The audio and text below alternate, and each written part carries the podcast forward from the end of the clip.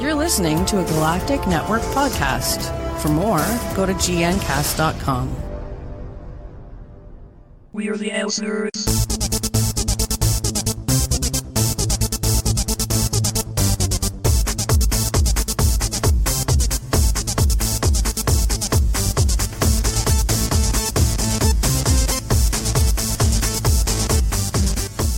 And welcome to ElseNerds, a production of Galactic Network. I'm Gregor Sprague, and joining me is Corey Scott and Shawn Burns, and special guest Kevin.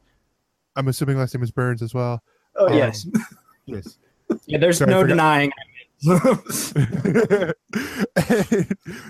quick before we get on to the shenanigans of part of the reason why we are a half hour late starting the show it, uh, for all info on this show you can go including show notes and subscription links you can go to elsenerds.com and for other uh, galactic network programs you can go to gncast.com and on ElseNerds, we tend to shoot our mouth off without thinking, so we will both spoil things and we will swear liberally. You have been warned.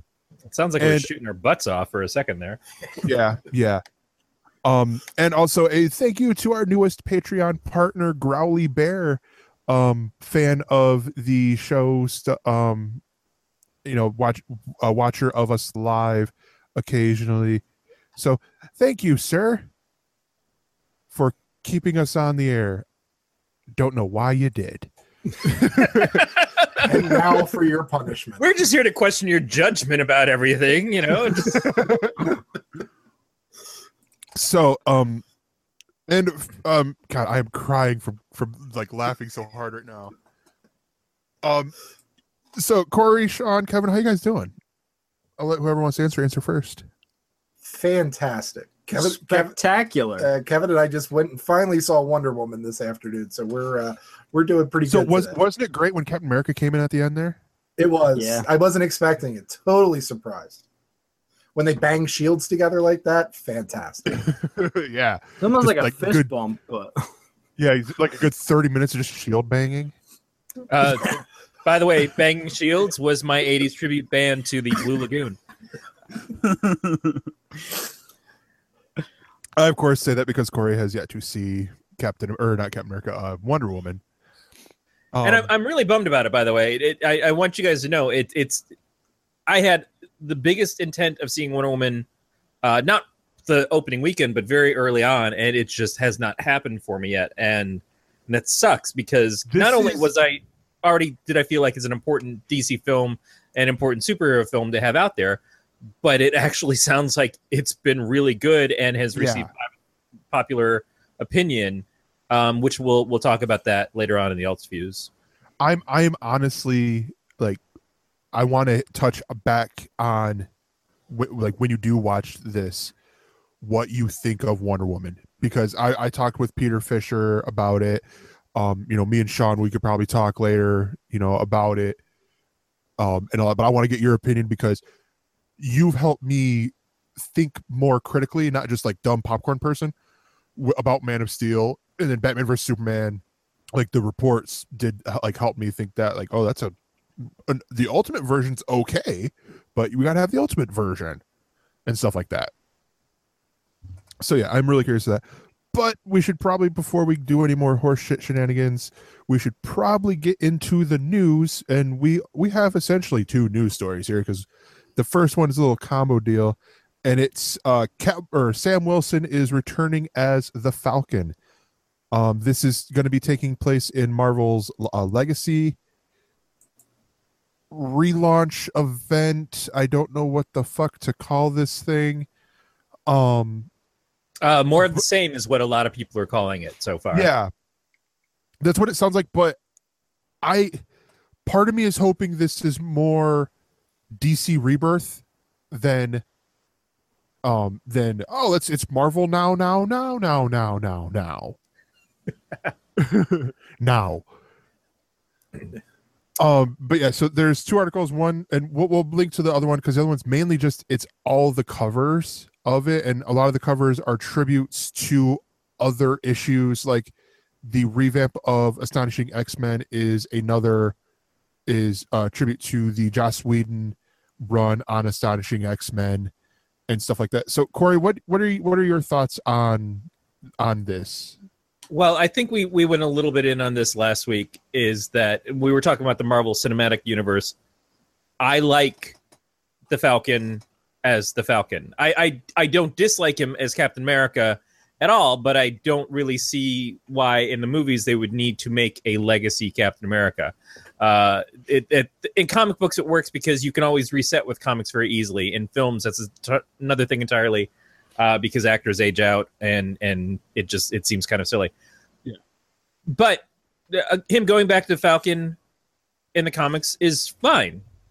Uh, at this point in time, the relationship between him and Steve Rogers and Steve Rogers as Captain America is relatively strained due to what's going on in Secret Empire, and I'm interested to see what comes along with this as the new status quo. Yeah. What is Falcon's story going to be now that he's no longer filling in to to Steve's boots, essentially? Now I'm I'm I'm excited for this because of the fact that where I I did enjoy the the uh, Captain America Sam Wilson book because it tackled race. It tackled a lot of things that w- comic book fans had fallen guilty of with the oh well they cast Michael B Jordan as the Human Torch. Oh no, Johnny Storm is not black. Is not black. Blah blah blah blah blah. They tackle it like Captain America's not black. Oh my gosh, why are you doing this to us? In there, and it was a great, compelling story. You know, like that's where I uh, I really enjoyed it. And you know, am I upset that they're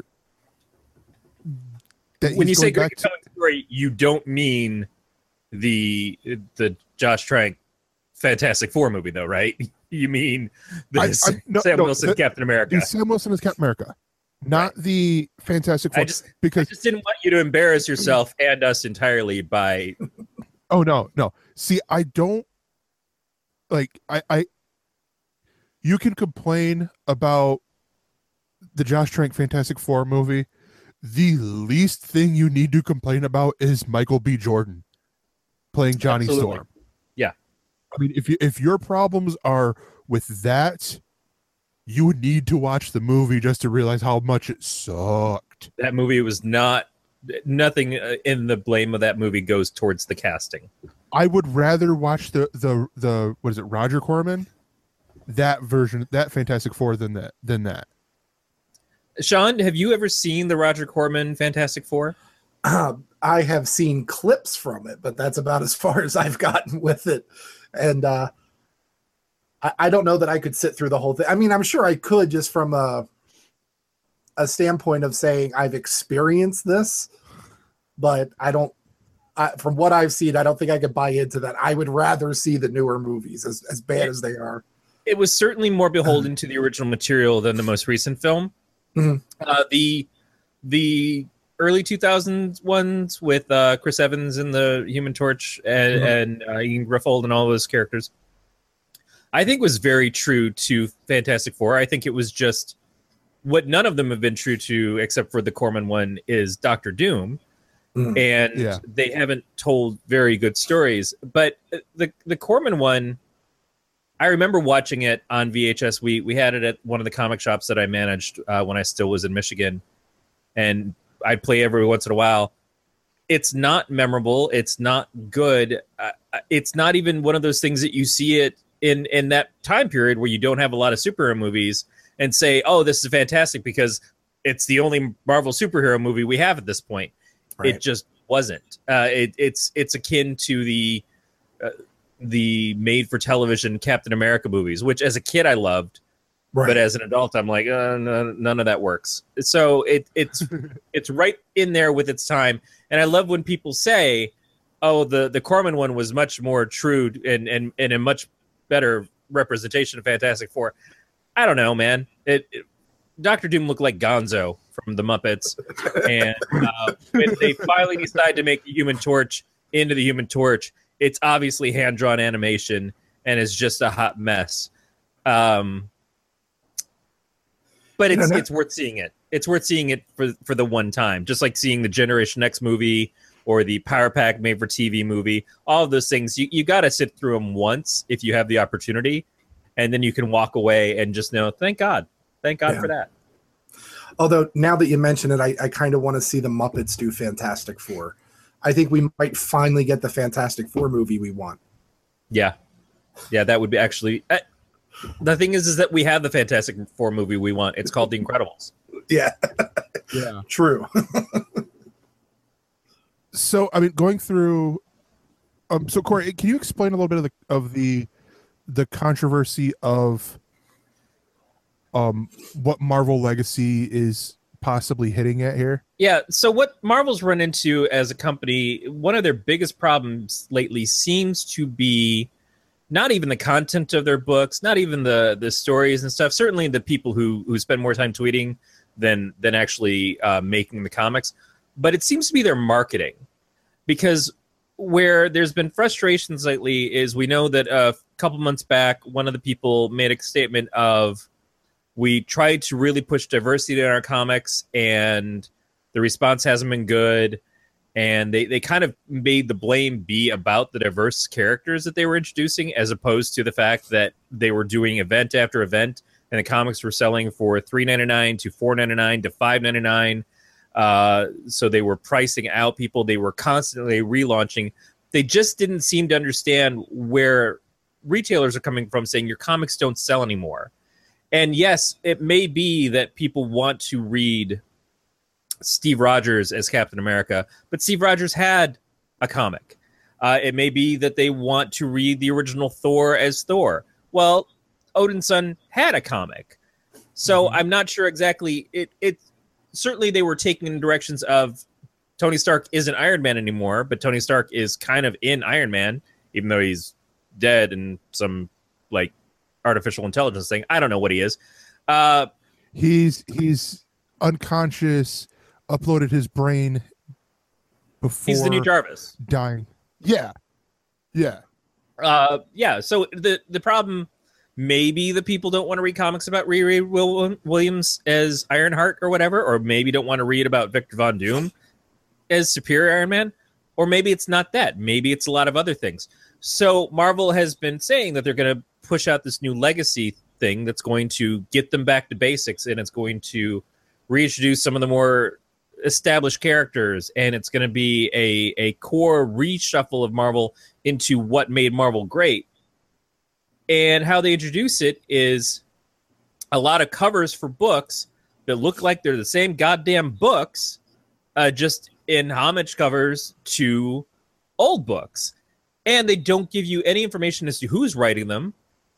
Uh, they don't give you any information as to who's drawing them or what the story content is. It's just a bunch of goddamn covers that look like the same shit and that's not going to help them. And if those books come out and they're five bucks a pop, that's not going to help them either. So Marvel had to basically start a whole other, um, like tour, not a tour exactly, but they're going to be talking to retailers about the legacy thing. They're going to be talking to the Comics Pro retailers, which is a comics professional retail organization uh, that is like you have to pay to be a member of it and everything. But they're going to go up to them and say, "No, no, this is really what Legacy is about." It's like, well, you should have done that from day one. And while you do have to put some information out to the retailers, you kind of have to put it out to the fans too.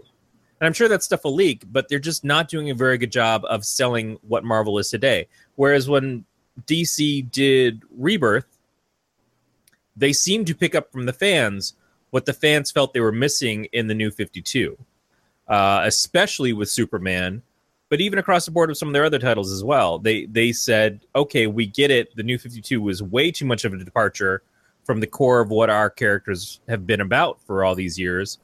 Let's try to get back to that. And it's not all been 100% successful, but it's been far more successful than what DC had been going through before that for the last five years. And I just don't know that Marvel gets it. I like the legacy covers as an aspect of it. I like the promise that some of these books that have had longstanding uh, numeration of like we're on number 700 or something with Spider-Man and they've just renumbered it so many times as number one that you don't get to see that legacy aspect of it. They're saying that they're going to bring back the original numbers again, uh, or they're going to say like for the last ten years that we've had one through fifteen, and then one through six, and one through whatever. We're going to add them all up to be where Spider-Man should be. That's that's nice, but you still haven't proven as a company that you know how to make the comics compelling for sales and that's yeah. where the problem is. And does it have to start at the top? Does it have to be like the the editor in chief uh, of axel alonso? Does it have to be Tom Brevoort do those people have to go away? And that was much the same way as what people were saying about dc it's like you keep putting dan didio and jim lee in charge and they keep doing the same stuff over and over again and it's showing that people aren't taking to their vision. Do we need to get a new visionary in there uh, do we need to get a classic visionary, visionary in there? Some people have been screaming Jim Shooter should come back. Uh, I'm sure nobody louder than Jim Shooter himself. But it's we don't know enough at this point to say if this is a good thing or a bad thing. But there are certainly characters like uh, America, the Miss America book is is going to continue. The Miss Marvel character is going to continue. The champions are going to continue uh, a lot of these things we know are are coming back and and staying on the same path they're already at. So what have we seen that's changed? Nothing so far. And and that's maybe okay, maybe not. It's it who knows. But the the things that have been rumored so far is that we'll see some of the characters return to their classic states like we'll get Bruce Banner back as Hulk. We'll get Steve Rogers back as Captain America in some way after this event, and Tony Stark and all of those things. That's that's what people believe that they were being sold. We just haven't seen that part announced yet, and I think yeah. that comes down again to to poor marketing. No, definitely. Um, so. Um, I already know Corey's stance on this, and I don't want to ask again, but um, Shawn and Kevin, you guys don't read comics, do you? Um, I'm not a big comic reader, mostly because of the cost. With having four kids, it's yeah. kind of cro- cost prohibitive. But I just learned recently that my uh, local library has started uh, carrying a lot of the collections, and I yep. just uh, checked out the JLA three through six, and I'm starting to work through those. Um, so I, I mean, I, am familiar enough with it to to to know, and I, I think from my perspective, as someone who isn't a real deep comic reader, um, having the characters be who I expect them to be um, is kind of what I'm looking for. Like, you know, I don't like trying to figure out, okay, which Flash is this, which, uh, you know, we're in Marvel, which Captain America is this, and why is this one? And, you know, so it, it gets a little bit too convoluted for me. Same thing with the the renumbering system. Like, uh, yeah. you know, every we're going to keep resetting, and now you know something I know about Captain America is no longer true because it's in this this version and not that version, and you know, so I, I can say from a very casual comic fan perspective or someone who is just starting now to get into the comic book side of it, it does tend to confuse things. So but I don't think that that's who they're doing this for. You know, no, so. I, like I said before, my hope with this is because I came I came into comic books at a weird time. I came in with in the in Marvel now and with the new 52. Hmm. Um you know where I was reading comics every day. So I've been reading comics um you know every week for about five, six years now, I think. And God, like how long have we been doing the podcast? Because it's been almost hand in hand. And the so for me, it's one of those like if they're gonna go back to the numbering system, I I you know like like I appreciate that like because you know DC did that with uh Detective Comics and Action Comics when when they did the the rebirth and and it's it's one of those like it's like okay yes it makes sense because you have especially when you have these long, you know, running titles, number them that way. Um, I do I do agree. Like there has been number one fatigue where it's like every year, oh, there's a new number one, and it's like no, don't do a num a new number one unless you're gonna cancel the book, like actually full on cancel the book Um, hit, a stopping point. That that Yeah. was one of the frustrations that I saw as a retailer.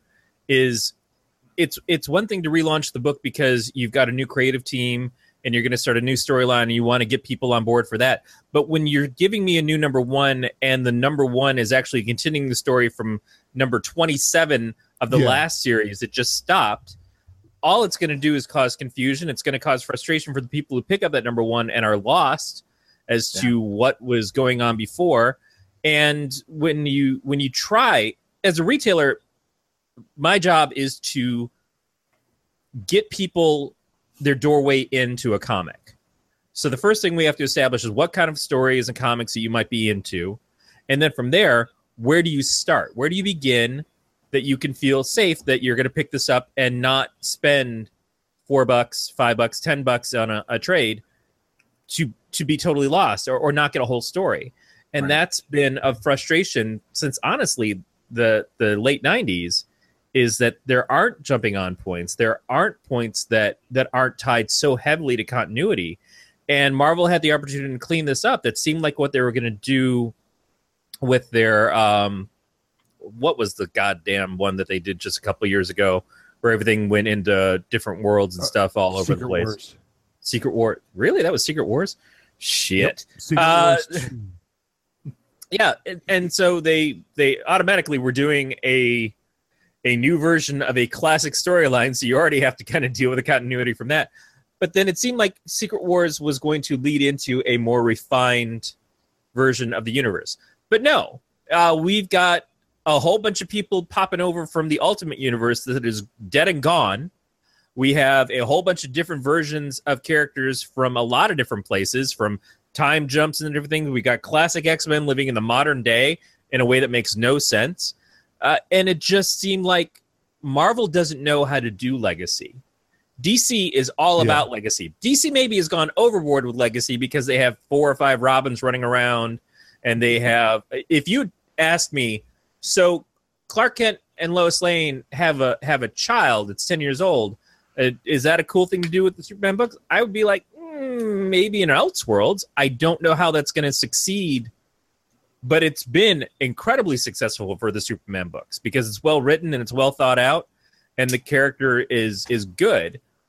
But I think DC maybe has overdone it with Legacy, but Marvel just never knows how to do it. All they've ever done is said, "Oh, we've got to put somebody else in this suit and call them that name for a little while." I so think- here's, think- here's U.S. Agent as Captain America. Here's Thunderstrike as Thor. Here's uh, War Machine as Iron Man, and then eventually we give them the old guys back. But now this time it's like, here's here's a couple of different Iron Mans. Here's a, a few different Spider Men. Here here's this, and it's like, I don't need four Icemen. You know, I don't I don't understand why you think you need four Icemen. It doesn't make any sense at all. And you it, know it why? doesn't make Because sense it's the new really hot right now, Corey. Why we need four Icemen is because it's really hot right now, That's especially my over in balls. Northern California. Yeah, because you're sunburnt, you could use an Iceman just to be, so they go. whoosh. Which which the new Iceman might. Uh, I just if, I if I can't if I can't sum up a character's origin and and and what their their raison d'etre is in in a paragraph or less, then there's Yeah. something fundamentally wrong with that book. Unless it's a book that's completely self-contained and you're coming into like issue 40 of Y the Last Man or and even that I could pitch really easily at that point. I could pitch Preacher re- really easily in the last 10 issues of the book as easily as I could in the first 10 issues but there's a difference with a so overbearing continuity and and a lack of story because all every story is is meant to get you to the next event and that's Yeah. what marvel's been doing and this doesn't so I yet seem well, to be any and different Even, and even then, I feel like the Marvel with their whole like this is going to change everything um thing. It's sort of been they've been looking at it too small. So, for example, like we mentioned with Secret Wars, um, with what led up to before that was a um, something I wouldn't call an event, but like a mini series with Cataclysm over at the Marvel over at the Marvel Ultimate Universe. Um where it was you know it was it was the winding down of that which it seems like the only thing that secret empire or not Secret Empire, Secret Wars uh, 2 really hit and covered was the death, the quote unquote death of the Fantastic Four, and bringing in Miles Morales and his key his key component or people that he needed into the 616 Marvel universe. But he's still So that's that's what I he's still from the Ultimate Universe, though, right? no yeah he So I have to I have to go and have a conversation with a new reader who's like, okay, this Miles Morales character, his, his how did he become Spider-Man? Well, you see, there was this other Marvel universe over here. no no no no no see even no, no I'm- after Jeph Loeb gonna- fucked the dog on it. And I'm gonna, I'm gonna pause, hold on. I'm gonna pause you right there. With this one, you don't have you don't have to do that because the the origin of how he got his powers is still the same. It's because they, they hit on that. It's still his uncle stole a spider and it bit him. But that part he is still Still became Spider-Man because Peter Parker died, except he's kicking it with Peter Parker. See, and that's where I have a big problem with a lot of these is, you know, it, I have no problem with Miles Morales taking over the Spider-Man mantle. The problem is when Miles Morales is doing it and Peter Parker's doing it and somebody else is doing it. And like you said, you've got multiple Spider-Men running around at the same time. And you got to know which universe, which one's in. And that, to me, that's the issue that I have with them. And it You also kind of takes away the specialness of the characters. Yeah. You know, it, there's Spider-Man, and and he does whatever a spider can. Except this other guy does whatever a spider can, and this chick Silk all of a sudden can can do what the spider can too. And and and Spider Woman, Spider Woman doesn't do what a spider can, but she's she's Spider Woman, and she looks cool, and she's got the boobs. Sure, you know, I, I just. I, I I don't have a huge problem with the characters with same power sets as long as you treat them differently, you make them different. But when you make them all incredibly similar, or or worse, the same, then it's it's hard to make that pitch to a reader. Well, I, I Yeah. which Spider-Man is my Spider-Man? And, and it, I like the idea that everybody gets a Spider-Man, and and that's the the argument that was made. Uh, I think Dwayne McDuffie did the the did a story where there some kid imagined that he met Spider-Man, and Spider-Man revealed himself to him, and and Spider-Man was African American because the kid was African American, and in his mind, that's who Spider-Man was. And then the Donald Glover thing of wanting to play Spider-Man in a movie, why couldn't he? You know, there was no reason why he couldn't. He would have done an amazing job playing the Peter Parker character, but because the internet went crazy, and because somebody saw it and said, "Well, we we could do that, but why don't we make a brand new character that has his own story and his own ideas and stuff like that, but make him Spider-Man?" Based off that, that's cool. I love the idea of Miles Morales. Mhm. I just don't love the idea of having to make a a 30 page synopsis of who Miles Morales is to get somebody into his comic. That's just the hardest Yeah. part. Yeah. No, yeah. I don't know. I'm my hope with this with Marvel Legacy with Sam Wilson becoming, you know, going back to the Falcon, um, which even then still has there are still some problems with that because he when in his Captain America book he had a sidekick who became the new Falcon. It was like this genetic. Um, I'm bl- I'm blanking on the villain, but it's like the, one of the villains who does who messes with uh d- like does like gene splicing or whatever. The High Evolutionary. Um, not him. It was someone else. I, I can't think of exactly who it was, but uh, fused him, fused uh, this one kid with Redwing. Um, to and, and he was the new, the new Falcon, uh, for a long time, and all that. Basically, all I'm getting at is my hope is that le- the Marvel legacy is more DC rebirth and not Marvel now, now, now, now to the third power. and I I, you know. I want Marvel to do good books. I want Marvel to be Yeah. successful. It it I I'm shitting on them a little bit, but I'm shitting on them because I I don't know if they have gotten it yet. Uh, and I'm not saying that I'm right, but I'm saying that the fans so far are not responding well, and and we'll have to see. But I I really want Marvel to be super successful. Yeah. You know, and, and I get something out of it even if I don't read the comics by the fact that a lot of this stuff does wind up affecting the films at some point. No, yeah, definitely. Um, the next story that we have is about TV ratings, and it's that Jimmy Fallon has finally broken the Colbert or Stephen Colbert's five month winning streak. Um, you know, it's what since um since the week of January 30th, Stephen Colbert, it's been Colbert and then uh Jimmy Fallon and then probably what uh Kimmel Kimmel.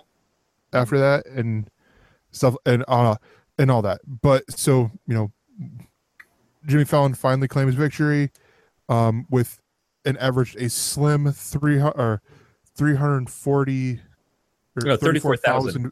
Yeah 34,000 viewers more than CBS's Late Late Show with Stephen Colbert um for that week. So uh Shawn you you've said you've been watching um the Colbert show. You and Kevin have. Yes. um are you surprised about this? Like what is your what is your take with hearing this? I'm not surprised. Kevin, are you surprised by this or? That that Uh, Colbert lost his spot to Fallon? Not particularly. I mean, having seen both of them, they're they both have a very different approach. I think that, um, given time and circumstances, appeals to different people. Fallon, I personally prefer Colbert simply because Fallon's a little too strange for me. Um, He's a little sticky. yeah, like and personality wise, there's just something about him that I I personally don't. It doesn't speak to me, but I know for a lot of people it does. But at the same time, I'm not really surprised by this fact because, for one, I didn't realize that Colbert had more viewers to begin with, so it's not really surprising um, to find that out. But no, I wasn't particularly surprised by it when I heard it either. I, I Yeah. think the biggest thing to this story is looking at the timeline. The, the story itself mentions the fact that Colbert's five month winning streak started the week of Trump's inauguration. Yeah, Uh, it's Corey mentioned in, in the uh, pre show, it stopped when Trump's been quieter for the, the last couple weeks. You know, they, they've kind of clamped down on him and not letting him talk as much. The, the, the other thing is that Colbert in the la- since Trump has gotten in has become way more of a one trick pony. He is constantly at Trump. Um, he he almost has two shows the the opening monologue and then the rest of the show. And the opening monologue some nights is nothing but Trump bashing. And I'm not a Trump supporter by any stretch of the imagination, so I appreciate the Trump bashing, but um, he's like I said, he's kind of been becoming a one trick pony, and he's getting mean. You know, it, before it just was like Trump. You, I mean, it's so easy to make fun of some of the stuff that that he was making fun of, um, and he was doing it very smartly. But lately, it just seems more venom than humor yeah. and I think that kind of stuff in the late night is is going to be a turnoff for the people who are tuning into CBS or ABC or NBC as opposed to when he used to do it over at Comedy Central.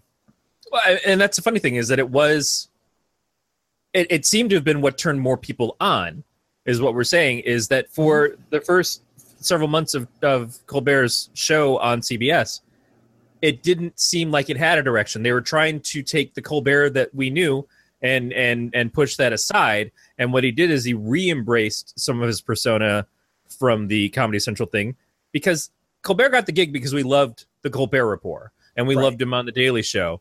And to cut him off at the knees and take the political stuff out, I think was a mistake. But he is a great host in his own right, and he can do comedy. He has chops outside of being that character.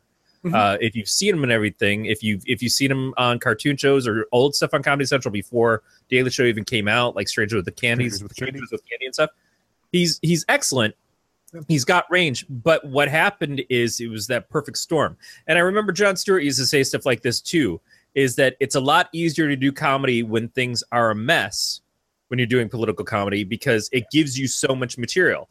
And Trump is an endless material guy, but at the same time is is that enough to run a whole show? Because Seth Meyers is doing very good stuff with the the Trump things. You know, mm-hmm. his his rants on him are great as well. Maybe not at the same amount of focus as what Colbert is. And maybe that's again because we expect that focus from Colbert. But you're right, is it's either that people are starting to find it too mean or people are maybe starting to identify or appreciate Trump spread. I don't think so. Uh, some people do. Absolutely, some people do. Uh, or that it's just so much of the same thing. Or like me, I just want to tune out sometimes. I, I have to go for stretches of periods where I can't look at political news and I can't listen to a lot of political comedy because it's just overwhelming the amount of shit that's happening. It's like you don't want to turn a blind eye to it because you start missing things that are happening Right. uh, and you need to be involved and you need to be aware. But I don't need to be hammered with it when I'm looking for just straight up entertainment. yeah. And so, in that regard, plus we're talking about a 34,000 viewer gap uh, shifted suddenly. This is actually this is really good news because it means that both shows are successful Yeah. and there there can be a back and forth, a, a balance, a, a teeter tottering a little bit of two guys who are bringing you entertainment in late night, and and Kimmel and Conan as well, and and they're all doing their own things, and they're all making you know people have have enjoyment and giving us the option. Like I'm not digging Colbert's shtick tonight, so I can turn over to Fallon uh, or I can turn over to to Kimmel, or I can go over and, and check out Trevor Noah's take on what's going on with the political stuff. I've got options, but they're all good shows and they're all successful, so that's great. Because the worry was that Colbert wasn't performing at Fallon's range, and did that mean that CBS made a bad choice? I think they'll so- just have to refigure reconfigure the show again. Yeah. I Yeah. think that he just needs to be reined in a little bit on the opening monologue is to me that's that's the issue I think because like I said it's it's so he keeps beating that same drum over and over again and the, the you watch the stuff after the first break midnight confessional with Stephen Colbert the the thing where he puts on the big fuzzy hat and makes the proclamations and That's like one of the best parts of the whole show. yeah the deep thoughts with uh big stars or whatever when when they you know uh he Yeah. did a thing with with michelle obama where they were camping out and they were like you know eight years old and talking about and it was friggin hysterical um but it's just you know when he just goes after trump it goes after trump it goes after trump and it's and it's not like i'm starting to see i think his own personal distaste for Trump come through, and it's not so much humor as it is vitriol, and that's where I think people have a problem. Yeah, and and when you get someone like John Oliver, who who only has to do a show one night a week, uh, Right. and does a very good show, and it doesn't have the limitations of being on on mainstream TV and everything. When you have John Oliver, each week he picks a different theme. Now, some weeks he says, "Yeah, this week Trump just was so far out of hand, we have to talk about him." We, we have to, but he still tries to concentrate the show on a lot of different stuff, and he comes at it more from an educational point of view of like, I'm trying to teach you guys about this as much as I'm trying to make you laugh through it. Uh, and Colbert's, it, you're right, it's a monologue. Now, some people, that might be the one thing they're hunger for, and they tune in for that opening monologue, and and the rest of it doesn't matter, and that may be where their their numbers are strongest, and so they keep up with that. Uh, but for people who who come in and they want to see the people interviewed, like that was always the thing with me with uh, the Daily Show, is I never really liked the interview portion of it. I liked the portions where he went on his political rants. That's what I watched that show for. Uh, sometimes this gets in between the, the the rant at the beginning and the interview at the end. Sometimes they were good, sometimes they weren't. It depended on who who the correspondent was. Mhm. But for the most part, I tune into that to see Jon Stewart, you know, hold political people's feet to the fire and and hold news people's feet to the fire. I feel like that was something that we didn't have that voice before, and it was important to see that. Now we're getting that voice from a lot of different places. I think we're in the era of people who learn from the Daily Show and who learn from Stewart. And Colbert was there before Stewart was, so I mean, it's not just all Jon, but it's that same kind of mentality. Uh, and and I don't think we need it as hammered down in this type of show, unless that's the show that they wanted to be. But it seems like a weird thing to take what it was David Letterman's show and make it that. And Letterman Yeah, was yeah. always political, and Letterman was never about pulling punches. But and and Letterman doesn't really like Donald Trump either. No, but but, I, I, I, do think it, it changes the dynamic of what the show has been for the last 30 years. right, and I can't see Letterman getting out there every night for five months, basically, and going after the same person. You know, Yeah. But so, but to that to that point though, when you have a person, like you have, and I'm not gonna, I'm, I'm gonna phrase this in a different way. You have, you are the CEO of a company. You have press people, and they release a press like like Apple. We'll look at Apple. It's one of the biggest co- companies in the world, and you got their press people. that are like, oh, we got the new iPhone S or you know iPhone 7s and it's going to do this, this, this, and this. And then Tim Cook comes out and goes, "Yeah, the iPhone seven or 7s is going to be the greatest phone ever. It's gonna, it's gonna, you know, grant your wishes. It's to do this and that." And it, and like he does this over deliver thing. You're sort of to like and contradicts what his people have stopped, thought, written out, you know, read, and you know, to make it sound smart and then oh you're just to shit all over that it sort of seems like okay you're giving them material.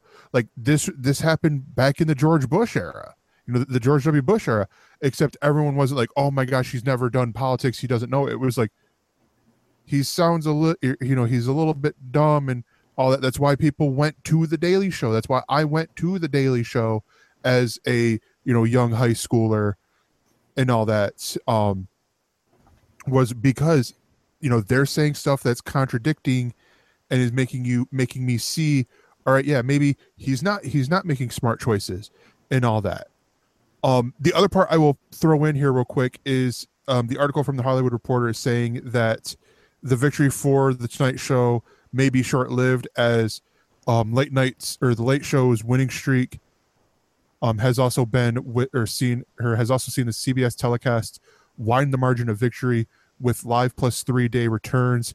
In short, more most more people catching up on late show with DVR and VOD.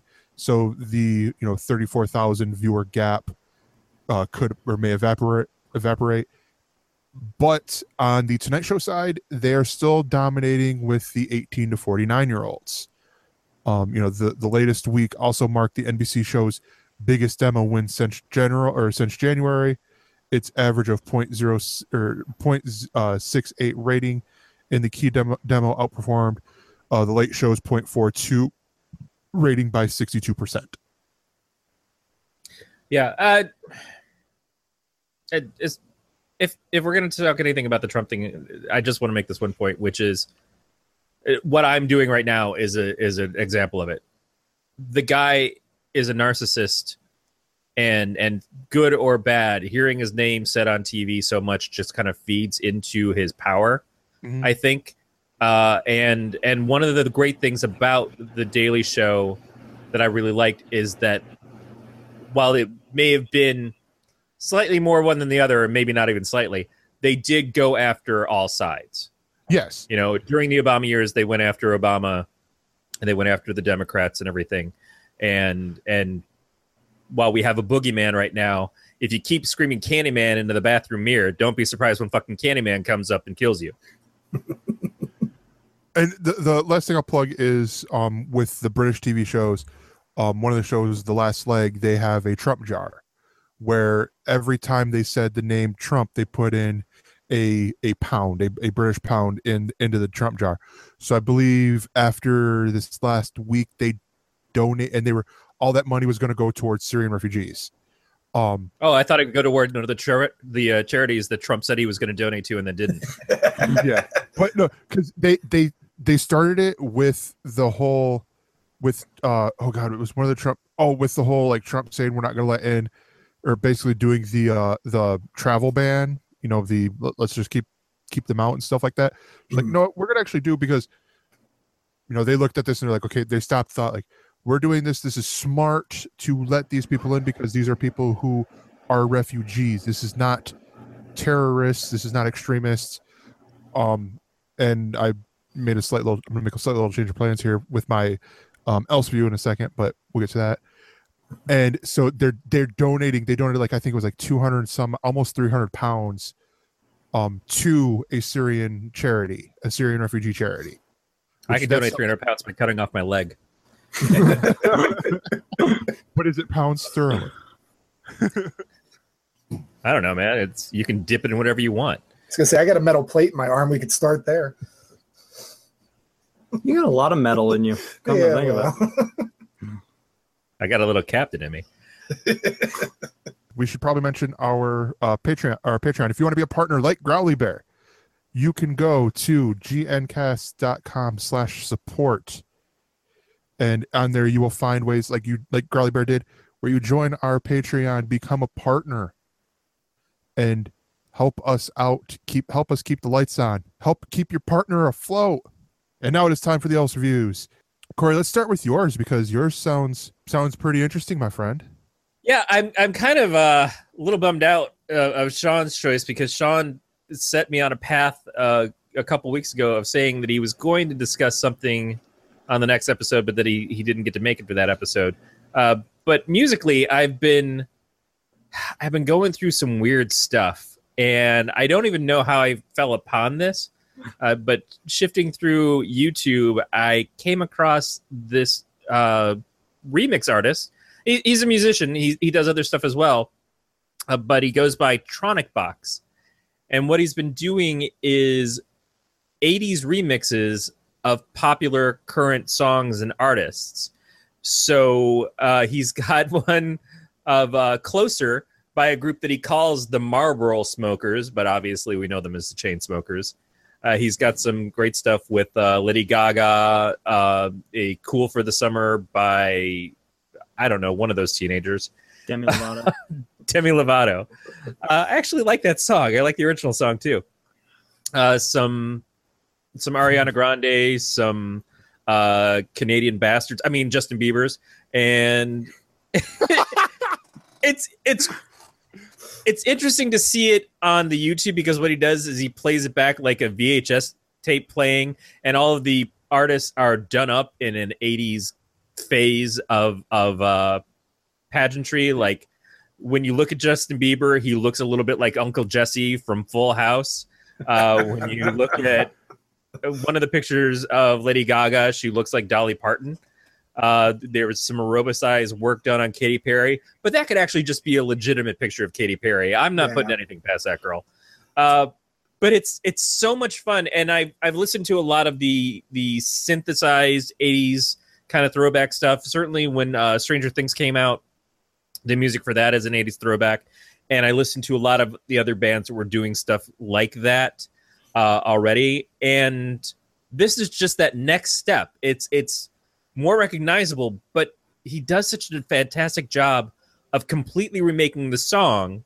Uh, just the the lyrics, whatever the person is singing, is there, but everything in the backing tracks is completely changed. And sometimes he'll change the tempo down or up to make it poppier or more of a ballad, and it just works so seamlessly and so well. And and they're all very masterfully done. Uh, you can listen to it on SoundCloud as well, but I, I've just been going to YouTube and playing it in the background over and over again. It's really fun. Yeah, I'm checking it out right now, and it does sound really cool. I also realized that like doing two separate volume things, like so my speakers have a volume, and then the computer, I'm like blasting my ear out right now. But Yep. yeah, it's yeah, I I could see myself listening to this tomorrow at work. Yeah, I mean, I don't know how much nostalgia you have for the 80s since you weren't in them or anything, but I was it's born in '89, so you can shut the fuck up.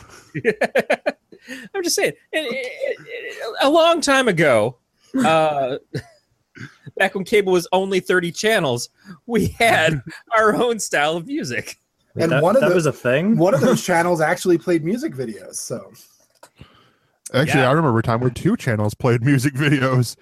well, see, that's what you're same You're later. You've got more channels and more music. and they were right next to each other too.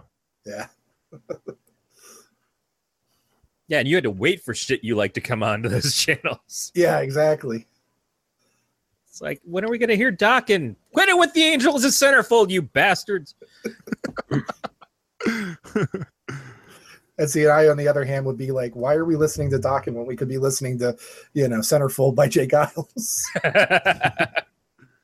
I, I J. Geils was certainly a more stimulating video to watch. Uh, that may or may not have been my reasoning.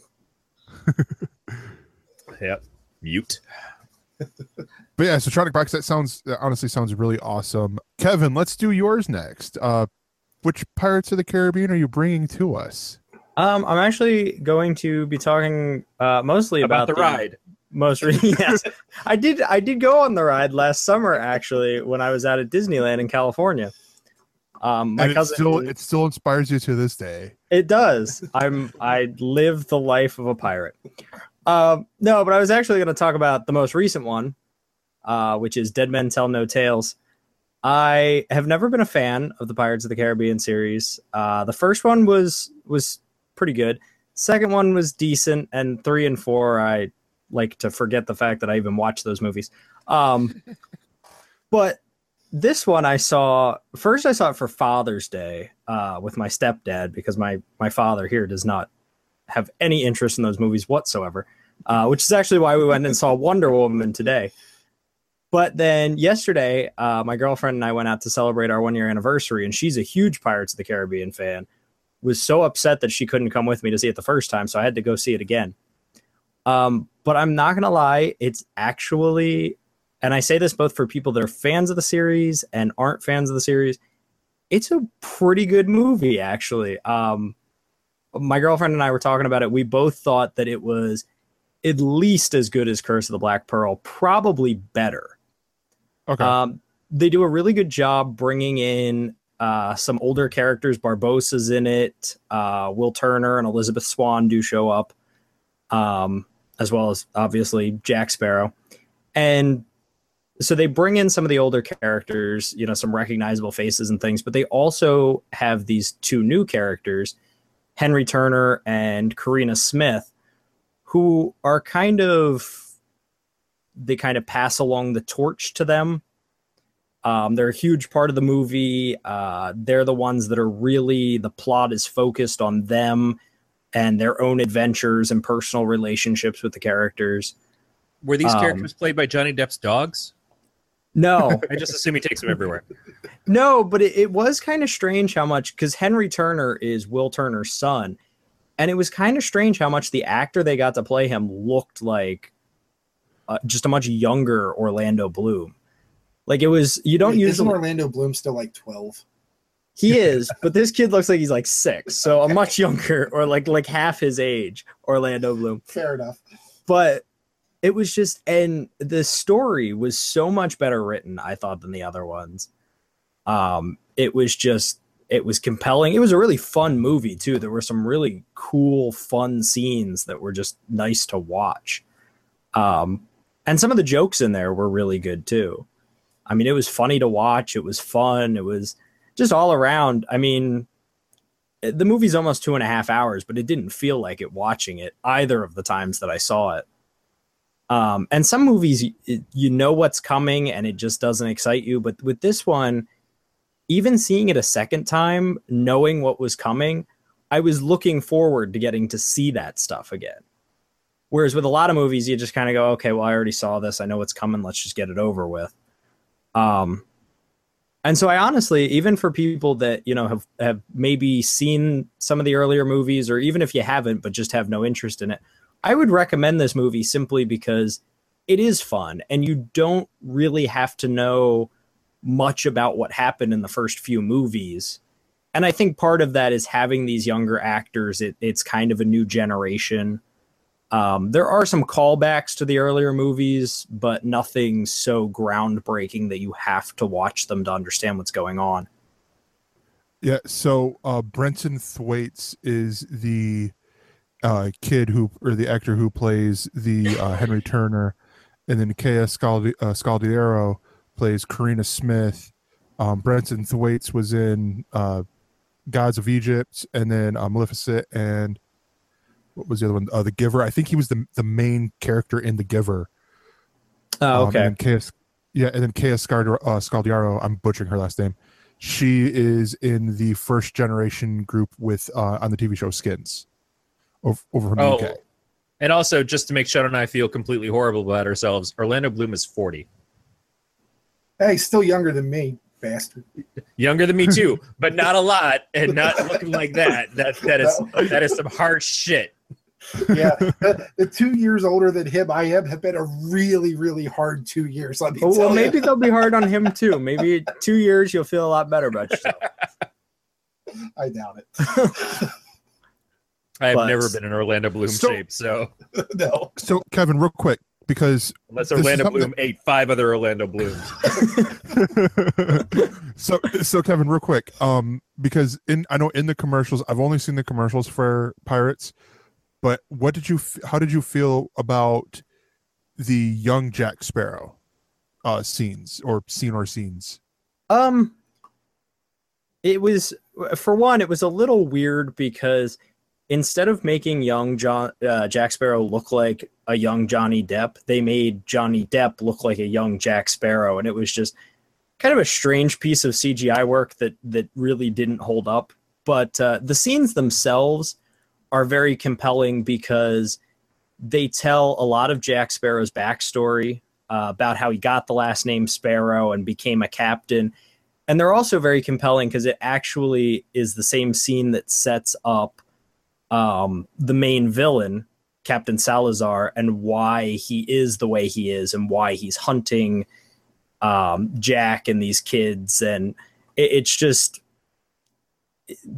for the first couple scenes of the movie, you're not entirely sure what his motive is, but then it's a very, I thought, a very masterful way to kind of set up the entire movie's plot, um, as well as we finally get some background on Jack Sparrow after four and a half movies. Um, Yeah. but I, so that's you actually you actually answered where I was. Yeah, you actually answered where I was going with that because I know like like this and then um Benjamin Button and um the Avenger was it the Avengers or, S- or Captain America Civil War where they did the young Tony Stark. Um, They did Civil Young War, I think. It, Civil, War. They did young Yeah. Michael Douglas and Ant Man. They did Yeah. young. Uh, well, they did Snake Plissken in the Guardians of the Galaxy Two. It, it's yeah. it, it's becoming so a it- very it's- overused effect on Disney's part. Yeah. Yeah. So like I was wondering like how how it looked like if it looked because when I saw the young Tony Stark in Captain America, it threw me out for that second. Yeah. Like I'm like, ah, that looks but like it did that with um, you know, Tron Legacy and you know, all the other times. Like actually Guardians 2 was the first time where it didn't take me out of it. Yeah, because Oh, Kurt it- Russell really didn't look the same in those younger scenes. He looked like a different person. He Whereas, looked different from a young Kurt Russell. yeah, but I feel like a lot of these movies, they they just, it's like they take the actor and just, and I think they did do it in uh, Captain America: The First Avenger too with Chris Evans because they made him, they like plastered his face onto a smaller actor before he became Captain America, Yeah, and so it was. it- but in that just- regard, it it it felt earned. The the idea of taking the the aged actor and making them younger for a scene, it almost feels like it's unnecessary to then do that scene. I, I know it's it's kind of Yeah. ridiculous to have the original actor replaced by somebody younger who doesn't look a lot like them. Uh, but that Disney's doing that already with young Han Solo. Maybe Yeah. at this point they're not. Maybe at this point they've decided that they can't get the guy to act because I know that they've had to bring in acting coaches for him, and they're just going to have Harrison Ford's face plastered on a ten year old or something. Get off my damn Falcon! what? You have a teddy bear. What are you talking about? All right. Instead of baby Groot, we get baby Chewbacca. Big money lies in Baby Chewbacca. I bet it does. Yeah. But honestly, though, for that scene, I mean, that was the only problem that I had with it was just visually, he did not look good. But everything else about that scene, I thought was was really well done. Um, you know, it sets up the villain, gives you a lot more background on the hero and the plot, and and it's only like a five minute scene out of this two and a half hour movie. So it, it doesn't feel like it drags on or anything. It's just a really good way of setting everything up, I thought. Yeah. No, that's cool. I think I'm gonna check that out, but I think I might wait for Netflix because I think it'll be one of those like, oh, it goes to Netflix shortly after coming out in, on Blu-ray. Yeah. Um, just because I've had I like the first one. I didn't enjoy the second one as much as the first one because I'm like, oh, it's a lot of the same.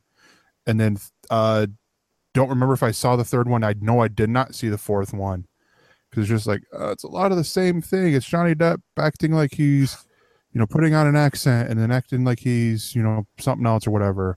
Yeah. You know, blah. The, about the it. first one I loved. I thought the first one was such a great original movie. I thought it was a fantastic character. I thought Depp created Captain Jack Sparrow, and and it was like one of those things of like, holy crap, that guy disappeared in this role and did something completely original and fun. And then the second and the thirds were so dark and depressing compared to the first film, and and and in many ways repetitive. But just at the same time, it was just like it lost so much of the fun elements of the first one. And the fourth one is frankly for me like Star Trek Beyond. It may have been a good movie. I just can't remember a goddamn thing about it five minutes after watching it. Yeah. yeah. I think too with this one, it, like it's it's similar to the other ones because it is pirates and it's Johnny Depp and everything, but it's got enough original stuff, especially with the villain. I mean, I think Captain Salazar is probably the best villain that this series has seen. There's a lot of things about it that make it very different and very compelling compared to the other ones, and it's not as dark as 2 and 3 were. It's it's a little bit more lighthearted. It feels a little bit more Disney than the other ones did, which was kind of nice after seeing some of the stuff that they did with some of the other movies and everything. But overall, I did think they did a good job of kind of changing things up a little bit and and bringing people into it a lot more than the other films did. No, yeah, cool.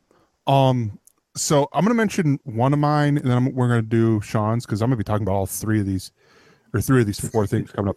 And because really quickly, it's uh, the last leg correspondence. It's a new, all four like it's which is Channel Four in the UK. It's their digital uh, brand, so it's on YouTube, um, where you can watch it. They're doing this thing where they're doing, um, more John Oliver style reporting, um, but with comedians.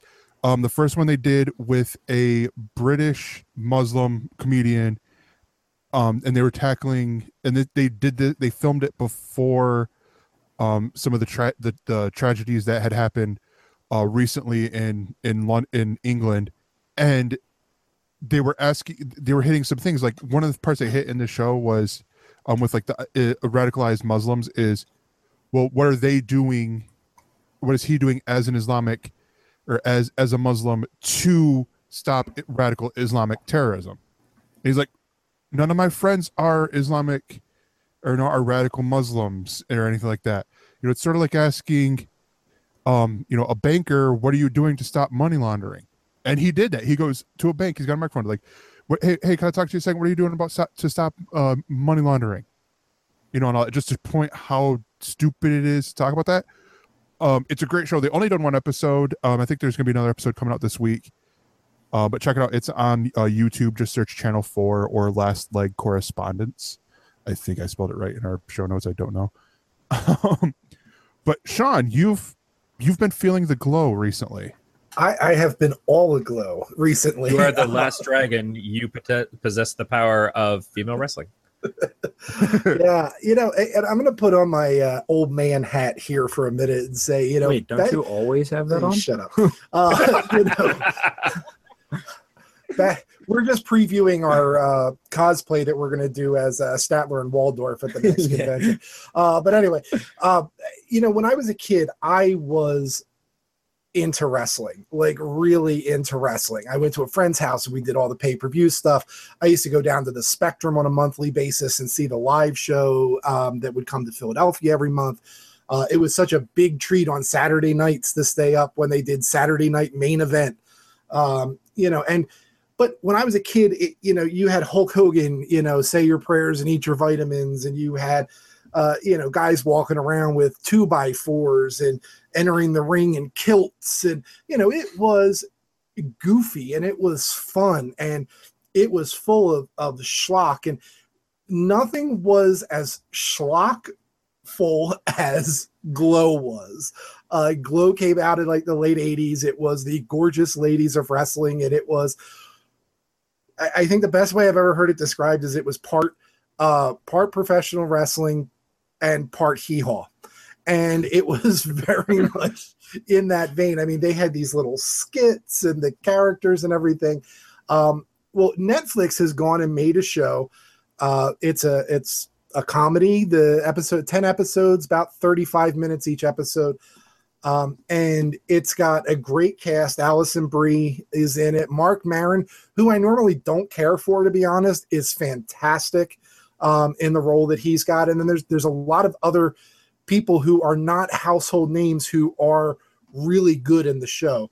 And it follows the creation of Glow. And the thing that I found really interesting was a lot of the the stuff that I read was like, yeah, they use the name and it's like really loosely based on it.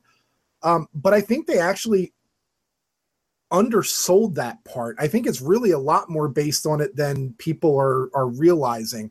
Um, and I came to that realization because after I watched Glow, Netflix was kind enough to recommend uh, a documentary that was made in 2012 uh, by Stephen Yeun, I think was the director. No, I'm mixing that up. He's the guy that did the Jake the Snake one. Never mind. Uh, I'm getting my wrestling documentaries mixed up. Uh, see, I've been going down my own rabbit hole lately. But anyway, um, they did it. They did a really good um, documentary and talked to a lot of the women that were involved. Uh, even had them like had a reunion at the end, and it was really very touching.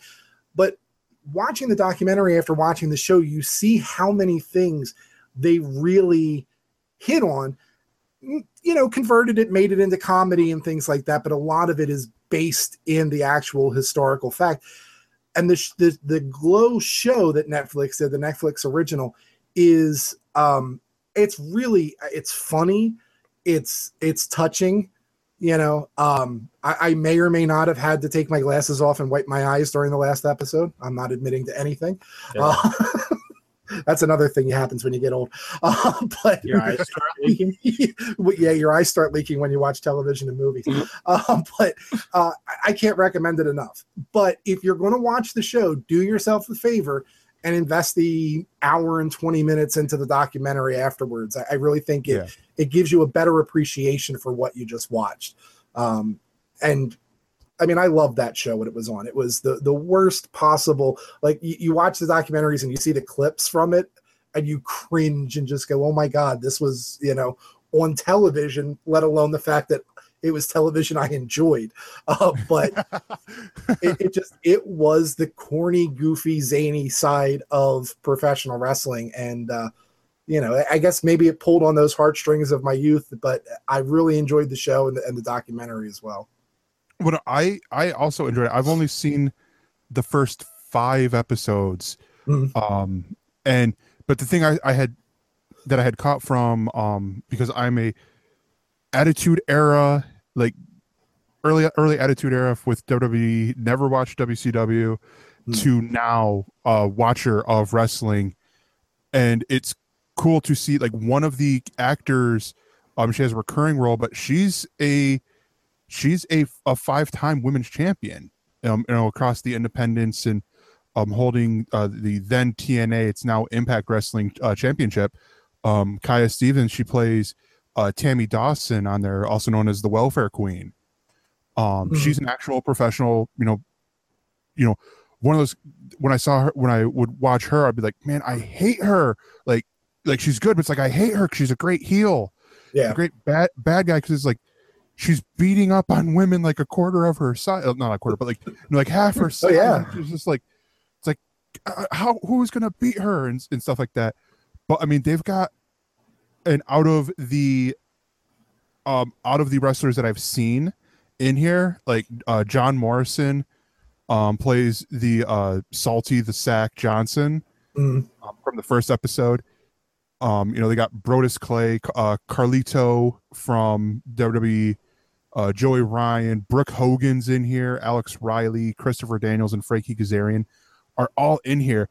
And like so far with seeing, I've only seen you know four of them with uh, Kia Stevens, who played awesome, who was awesome Kong in TNA. Um, but seeing her, John Morrison, and Brodus Clay, and I didn't realize it was Carlito until I looked here, and I'm like, wait, what? Yeah. Because he, didn't look like the dude with the poofy fro who would eat the apple and be like, I spit in the face of people who are not cool, and all that.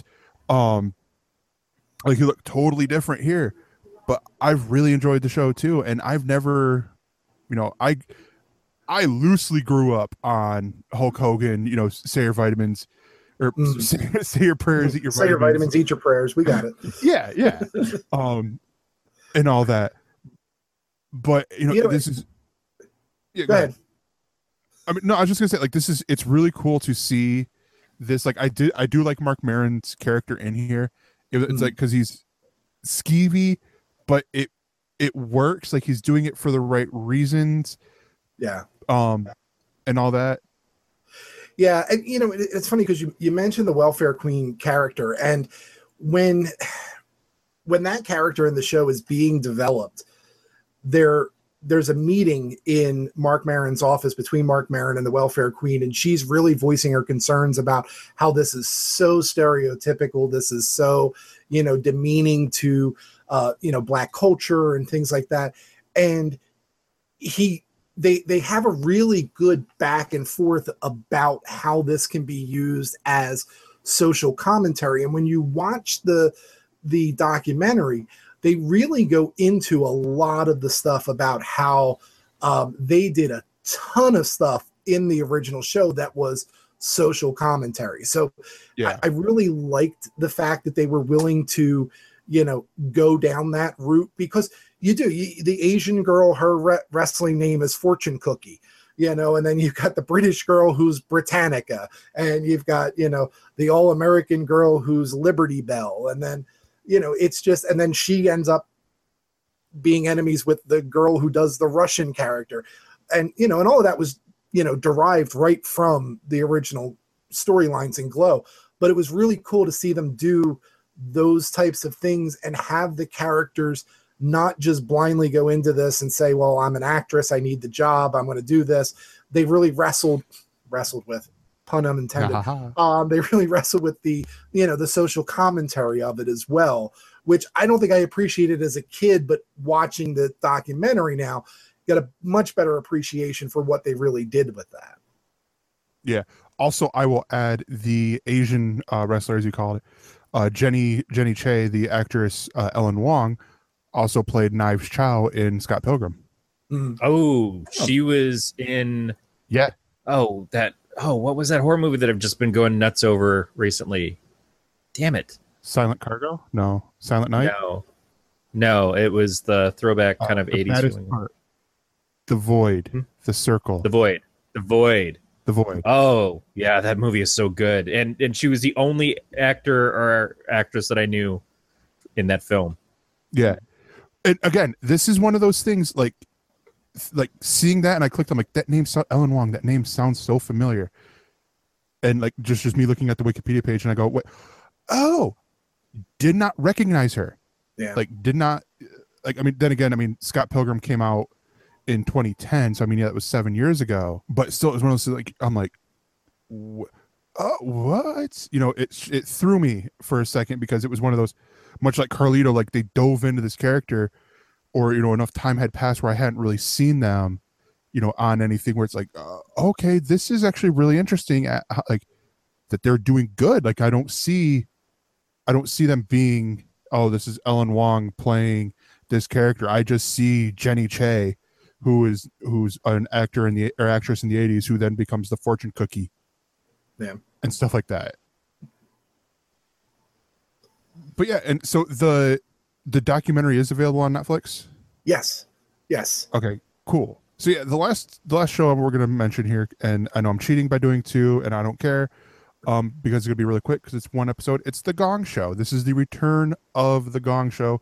We talked about this before in the news with um with uh the fact that the the host uh, Tommy Maitland. You might rec- if you watch the show, you might recognize the voice, um, because that is Mike Myers. And I honestly wonder how, like, want to know how much of that is prosthetic, because if that's all prosthetic face, you know, like on him, how does he not like just sweat so bad? Where like in between, actually, like, hold on, we gotta go cool off Mike and stuff like that. But um, did either did any of you guys see uh, the Gong Show, uh, the premiere last Thursday? Was not I watched- where it was a thing. Yeah, I watched the last half of it when it repeated on Saturday, and uh, Zach Galifianakis, Will Arnett, and Ken Jeong were the judges on it.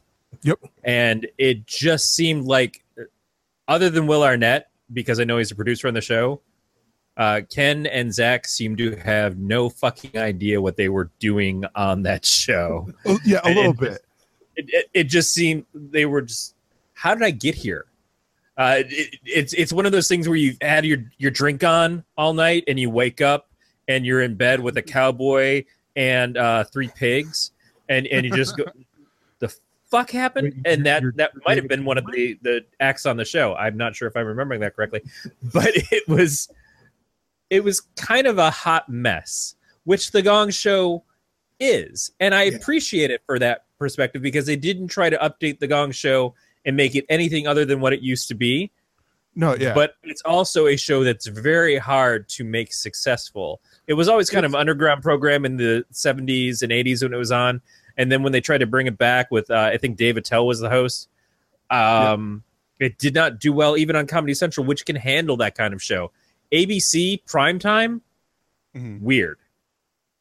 but it's it's going in on in the summer so i could easily see like i was talking because my grandma she watched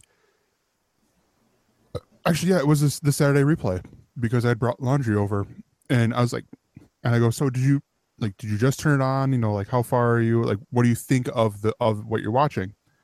Um and she's like it's weird. I'm like yeah it's it's a talent show like america's got talent or whatever but for the people who would never get on America's Got Talent or you know any of those other um any of those other you know reality shows you know reality It's, it's if competition American Idol was all William Hung singing "She Bangs." yeah yeah um I I enjoyed the show I mean I you know I liked it early early on it seems like Zach Galifianakis was like all right um I owe Will Arnett a favor Ken Jeong got really into it. Um, I don't know if you saw the the one. There was a couple that came out and they just sang a song. Um, you know, it's called uh called uh "You Never Gong an Asian." And God. yeah, talking about how it's like you know cul- like cultural appropriation and um and stuff like that. Well, who gongs them? Well, Ken Jeong gongs them. Yeah, because he can get away with it. It, it's it's funny because he's but that's the thing, because Yeah. technically you can gong an Asian, but once you gong black, you never gong back. Yes. but I mean it's Send It's your really hate mail to elsenerds at gmail.com. yes, or on Twitter at ElseNerds. Um, I do want to point out. Um, actually, I will. I'm gonna look it up. But we did get some feedback uh from last week and um from Botto Winter, and I want to thank you, Botto, for um replying about our discussion about you know the whole you know how do you make you know recast and all that stuff. I'm not gonna get into it because that'd be another five hour show. Um, but with the whole Marvel movies and stuff like that, he replied quite a bit, and I apologize for not catching that sooner. But yeah, so the Gong Show. Um, do you remember how much they got as a prize back then? Because I know, like th- today, it was like on this the episode, it was like two thousand. It was a couple hundred bucks at yeah, best, I think. Yeah. it- and this, I felt like this was a play off of it. I think they maybe moved the decimal. yeah. Um, but yeah, so that is it for Else Views, and we will be back with the Else word. Are ghosts or Bigfoot real? Whatever happened to all that stuff that went missing in the Bermuda Triangle? Did the US government experiment with time travel? Is there a secret society really running the world? Hell if we know, but you're guaranteed to hear us try to figure it out on the Weird World Weekly podcast. If it's the paranormal, conspiratorial, mythological, unexplained, or anything else strange, we talk about it. Find us on your favorite podcast app or by going to gncasts.com slash weird. That's G-N-C-A-S-T-S dot com slash weird. we are back and it is time for the elseworlds this is our main topic discussion uh thing of the night and this is the um without getting into spoilers but this is basically how wonder woman has changed the dc cinematic universe or expanded un- cinematic universe whatever initials they're going by. Um so this is you know basically because a couple of reports i said i had seen coming out of it was talking about like with just how different of a tone and Shawn and Kevin can attest to this um is uh that it seems like it's going to change the future movies and all that um so Shawn get or Shawn and Kevin you know uh, give us your spoiler free review of the movie um and like what you thought of it overall Can I go first? Go ahead. Okay. Um. Well, I'd just like to start off by saying, uh, it, it was hard to believe walking out of that movie that it came from this. I know it was different, slightly different crew, but it was the same company and same universe that brought us Suicide Squad. That was really hard for me to believe after watching this film because it was honestly one of the best superhero movies and one of the best movies all around, I would say, that I have seen in a very long time. I mean, the story was just enticing and you got so involved with these characters and and just everything about there were some twists in there that you're you weren't really expecting and the action scenes were phenomenal. I mean, just the choreography and some of the stunts they were doing were insane. yeah Um, it, it's the first. I was saying this to my dad earlier. It's the first time during a movie that I have had to actually remind myself to keep breathing because that last fight scene was just so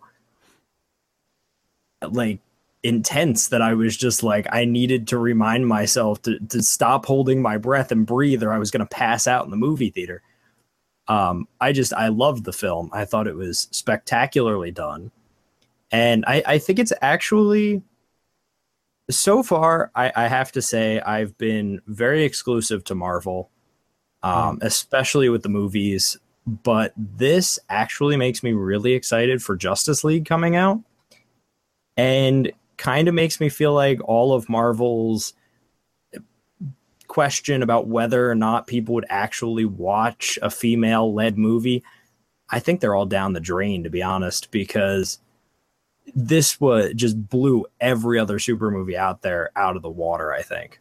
yeah I mean, and for somebody who has set such a, a low bar so far with DC, I think all of a sudden Marvel with these movies coming out this year, I think they're going to be a tough sell.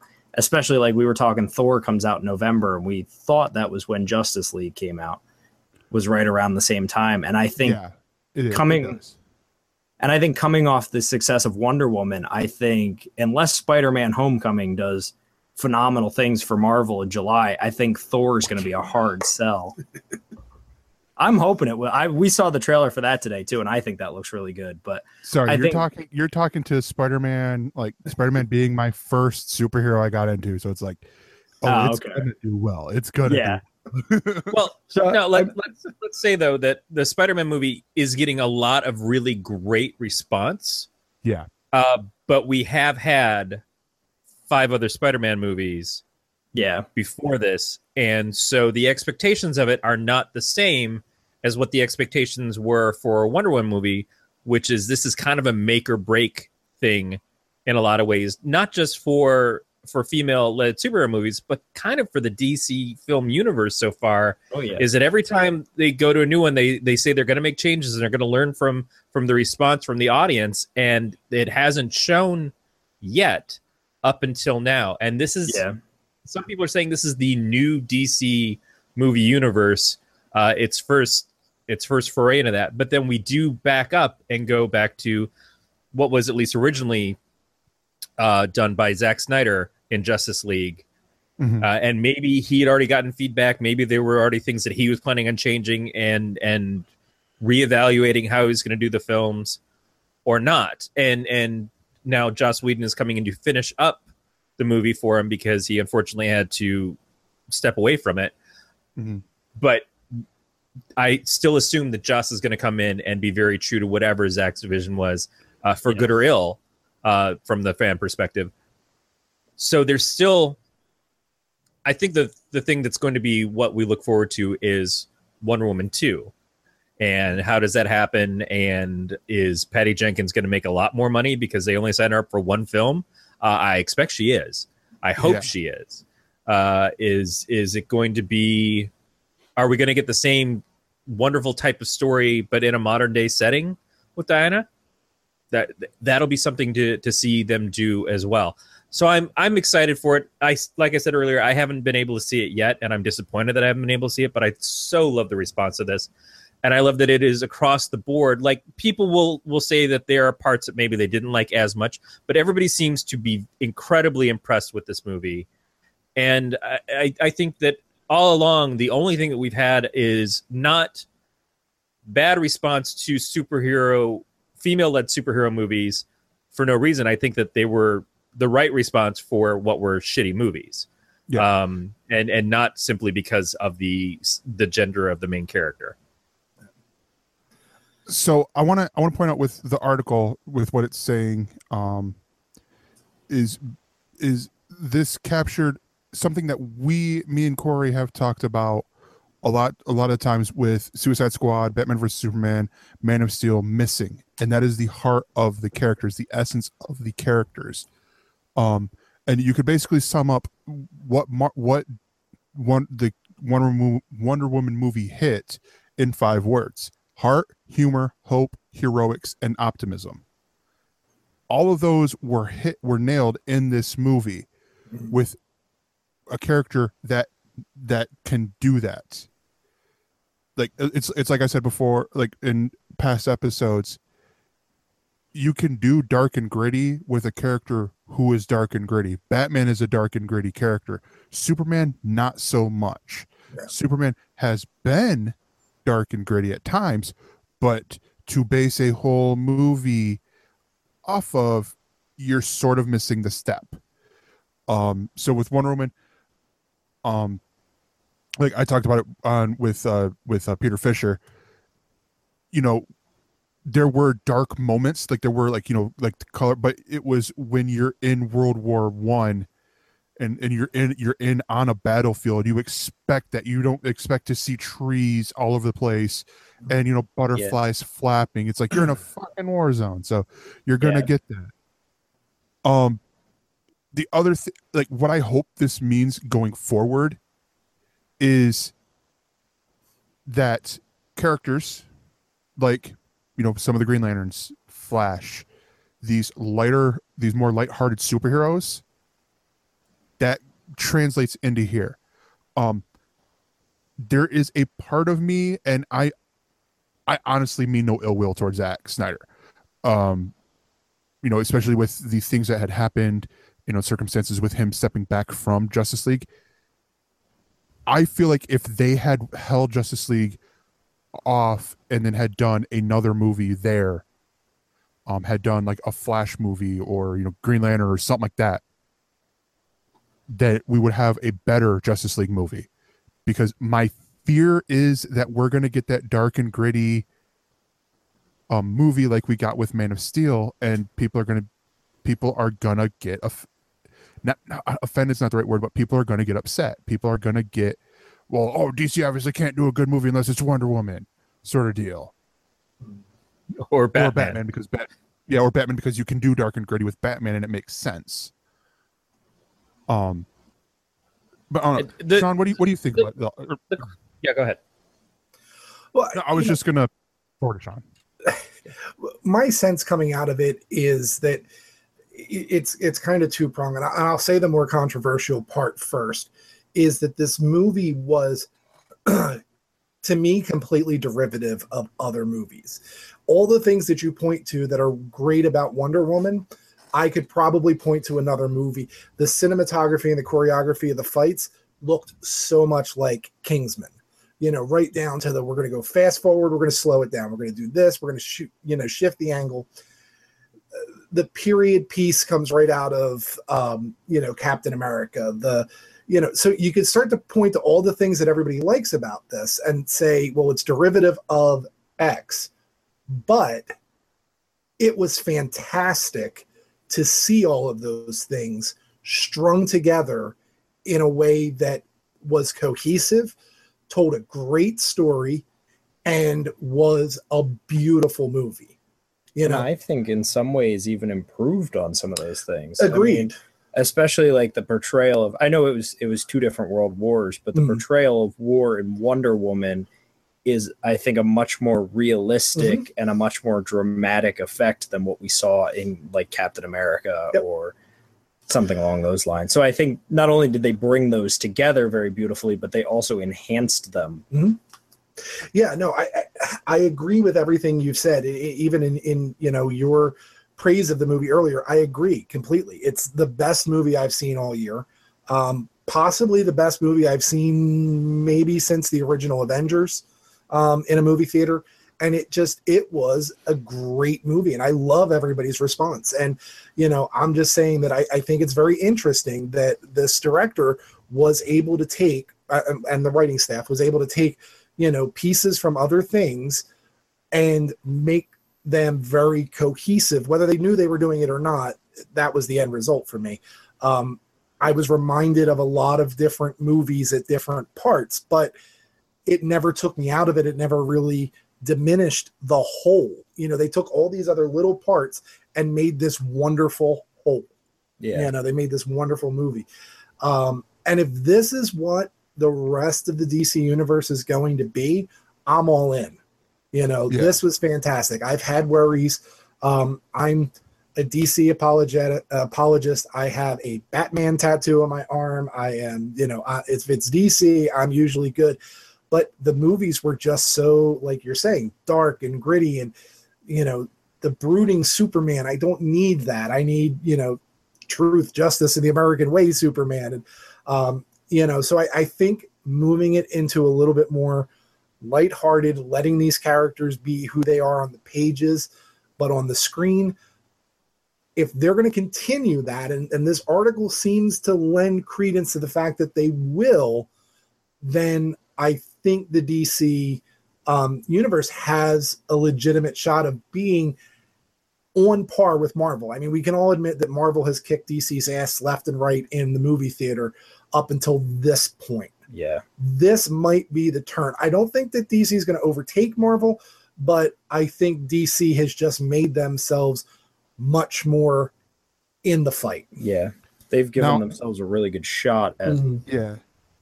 and and I I've been loving the Marvel movies, and I certainly I see some of them are are far better than others. And Mhm. I was a big fan of, of Captain America, the first Avenger, and and certainly uh, Captain America, the Winter Soldier.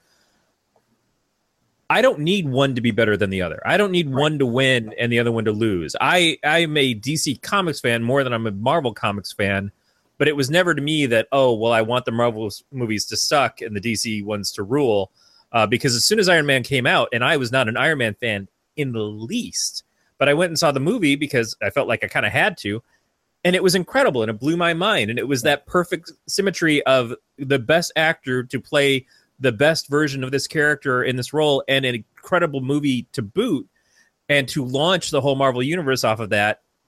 And I don't mind saying, you know, sometimes I see a Marvel movie and I'm like, okay, this feels a little repetitive. This feels a little bit less original. But then I see them do something like what Thor Ragnarok looks like, and I think, what a great direction to try to take this in. What an interesting thing to do. Uh, the Guardians of the Galaxy could have been, you know, a dark, ominous team in space if they wanted to, but that's not the vision that they had for it. And what they did worked perfectly in the end.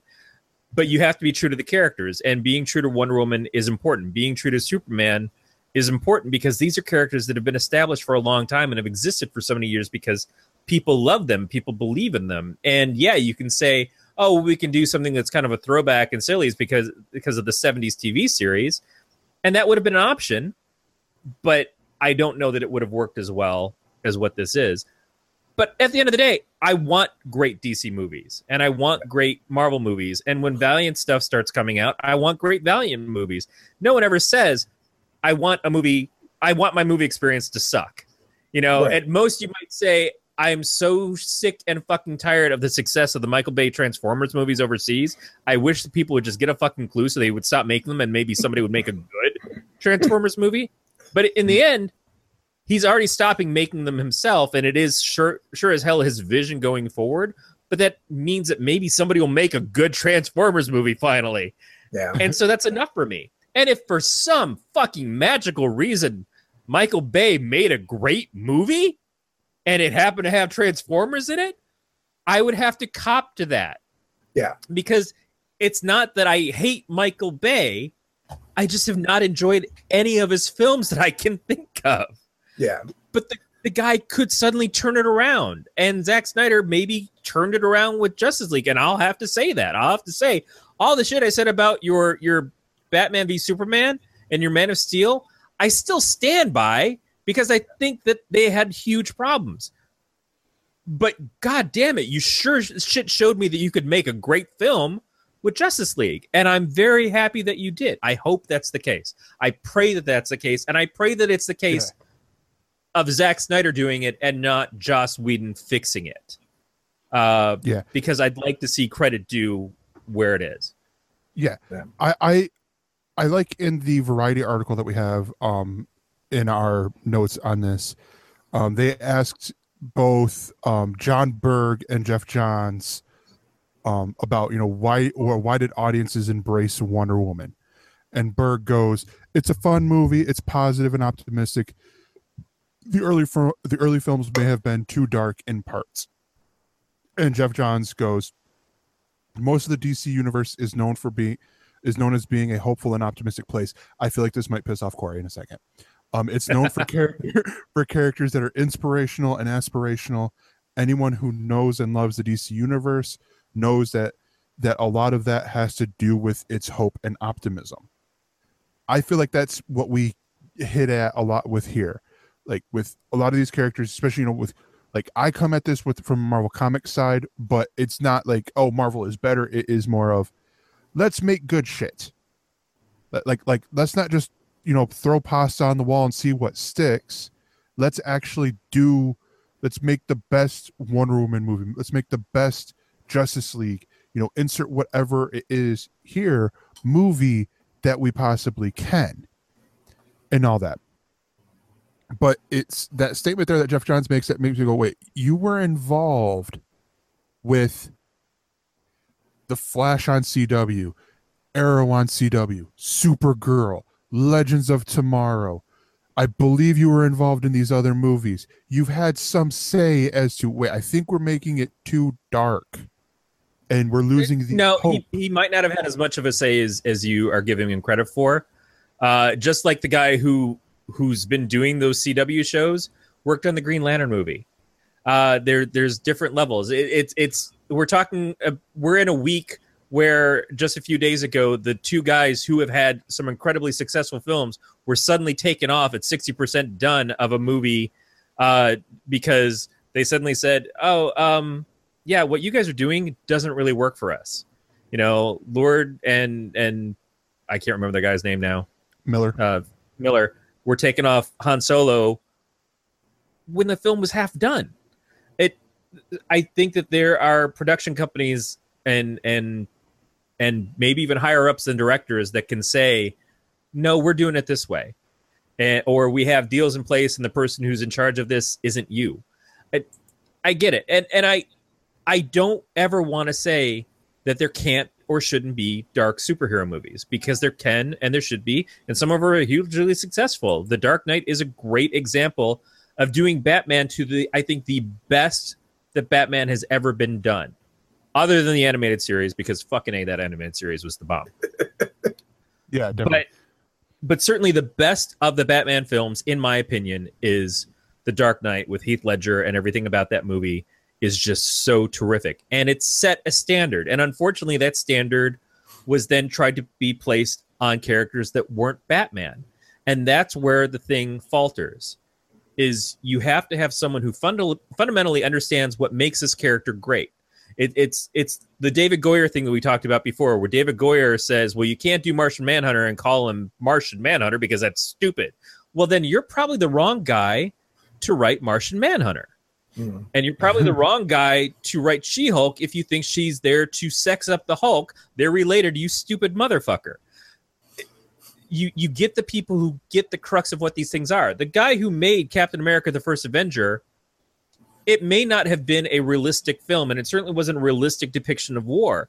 But he knew what he was doing to make a very good representation of Captain America mm, and to Yeah. introduce that character and the morals of that character and everything else that they did that set the stage for what they did with Captain America in Winter Soldier because Captain America himself is still that guy from that first movie. 100% purely the the heart and the soul of this guy has existed through all the films he's been in. And that's why he's been my favorite character in these films. Because everything they established in that first one you take out the the setting you take out the the seemingly schlock value of of the you know it's a little bit retro it feels a little bit unrealistic.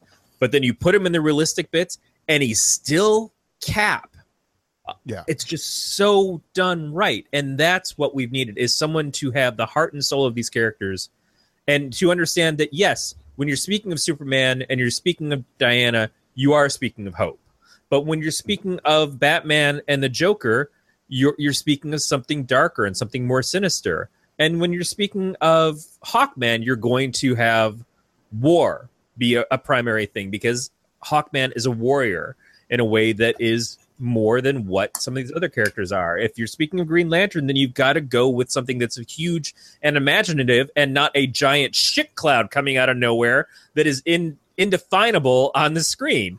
So you've got to figure these things out. And I I don't know if Johns just misspoke or if he was just trying to give a very simple answer, but I know he was also trying to give an answer that the fans have been asking for, which is why have these things been so dark? Don't you understand who these superheroes are? Yeah. Yeah, and I'm I think I might be, you know, giving him too much like too much credit or, you know, harping on him too much. But I mean, that's partially it is, you know, like this is a guy who's been working in comics for a very long time. Um, you know, is one of the higher ups on the DC Comics side of things. He's also the one who spearheaded DC Rebirth after Lee and DiDio spearheaded New 52. And Yeah, you can see that the similarities between Rebirth and what this film has done. Yeah. If that's Johns's if, if if that's Johns's thumbprint on that, then that's some good DNA to have. Yeah. Any final thoughts on this, Just that for anybody who hasn't seen the movie, you should go out and see it. Yeah, Corey? God damn it. Corey, that means you. Uh, support our Patreon so that Corey can go see a goddamn movie once in a while. Yeah, yeah, you could. it's a great segue, Corey. I'm going to take it. Uh, Um, you know- our, our Patreon does not pay me at No, all, no, let alone to go see a movie. But no it is it is strictly for um you know again, again you know thanks to growly bear for being um our uh, our newest partner in the growing galactic net network empire um i almost said galactic empire but i'm like wait nope nope that makes dave emperor palpatine dangerous place to go there um because i think that then makes brad vader I don't know. All I know is I'm I'm one of the guys who just mops who just sweeps the floor on the Death Star in Oh, this mouse analogy. just Yeah. we could be both of those. yeah. You can be the two that like run into each other. And apparently Corey is uh, a cross between a little droid and the Cantina band. Corey should be the whole Cantina band. and the dancer because I got the sexy. But if you want to be like Growly Bear, you could go over to galactic or gncast.com slash support. And over there you will find our Patreon page where you can be a partner or um, the Amazon affiliate link is over there as well, where you do your shopping on Amazon. You go through that. We get a little bit of money. We're taking money from Jeff Bezos. What could be better than that? Um, if you want to leave us voicemail or you know any feedback, you can leave us voicemail by calling 805-328-3966 or emailing mail at elsenerds.com. I read all of it. I read every single one. I even read the junk mail folder because it's that boring. And you can find all you of can our do to, to support the show and be like Growly Bear is show up. You know, Yeah. we record, we record, it, it's kind of sporadic right now. The schedule's a little wonky, but we do record. We announce the recordings on our Facebook page if you look up Else Nerds, uh, or if you follow the Galactic Netcasts page. And and just come be a part of the group. Uh, join the conversations with us. We love having people in our chat, and uh, we also love feedback on iTunes and Google Play Stitcher, and wherever Play. you you get your podcast from. Yeah. Um, yeah, the Facebook page, you can find it over at facebook.com slash galactic netcasts. Um, Twitter at Galactic Netcast, or the show is at Else Nerds if you want to talk to the Else Nerds in particular. Or you could follow the producers, Beatmasters at Beatmaster at uh, Beatmaster80. Evan is at Mr. underscore fusion. I'm at that Gregor. Corey, where can people find you? Uh, you can find the comics I publish at donascomics.com. And Shawn, uh, you are at S Burns PA, correct? That is correct. And, and uh, Kevin, where can people find you? Um, that's an excellent question. I have a Twitter, but I can't remember what it is because I never use it. Helpful. Find him. Uh, you can find me on the Sean- Snap- You can't find Kevin. He doesn't really exist. Kevin is out with his girlfriend getting played. We ain't got none of that. So I get it. It's fine. Kevin's just a Oh. very elaborate puppet I bring with me once in a while. Yes. I His was just- ventriloquism act is getting better, I will say. Yeah, for the for the audio listeners, there has been no Kevin. It's just been Shawn doing another voice. I- it- don't make the hand signal because that goes right back to the butt plug conversation we had in the beginning. of the And now it's Just gone bringing it right circle. around. and the final thing to be said before we get fired from this network is this has been a Don't Tell Glenn production. We will see you next week. Or fisting.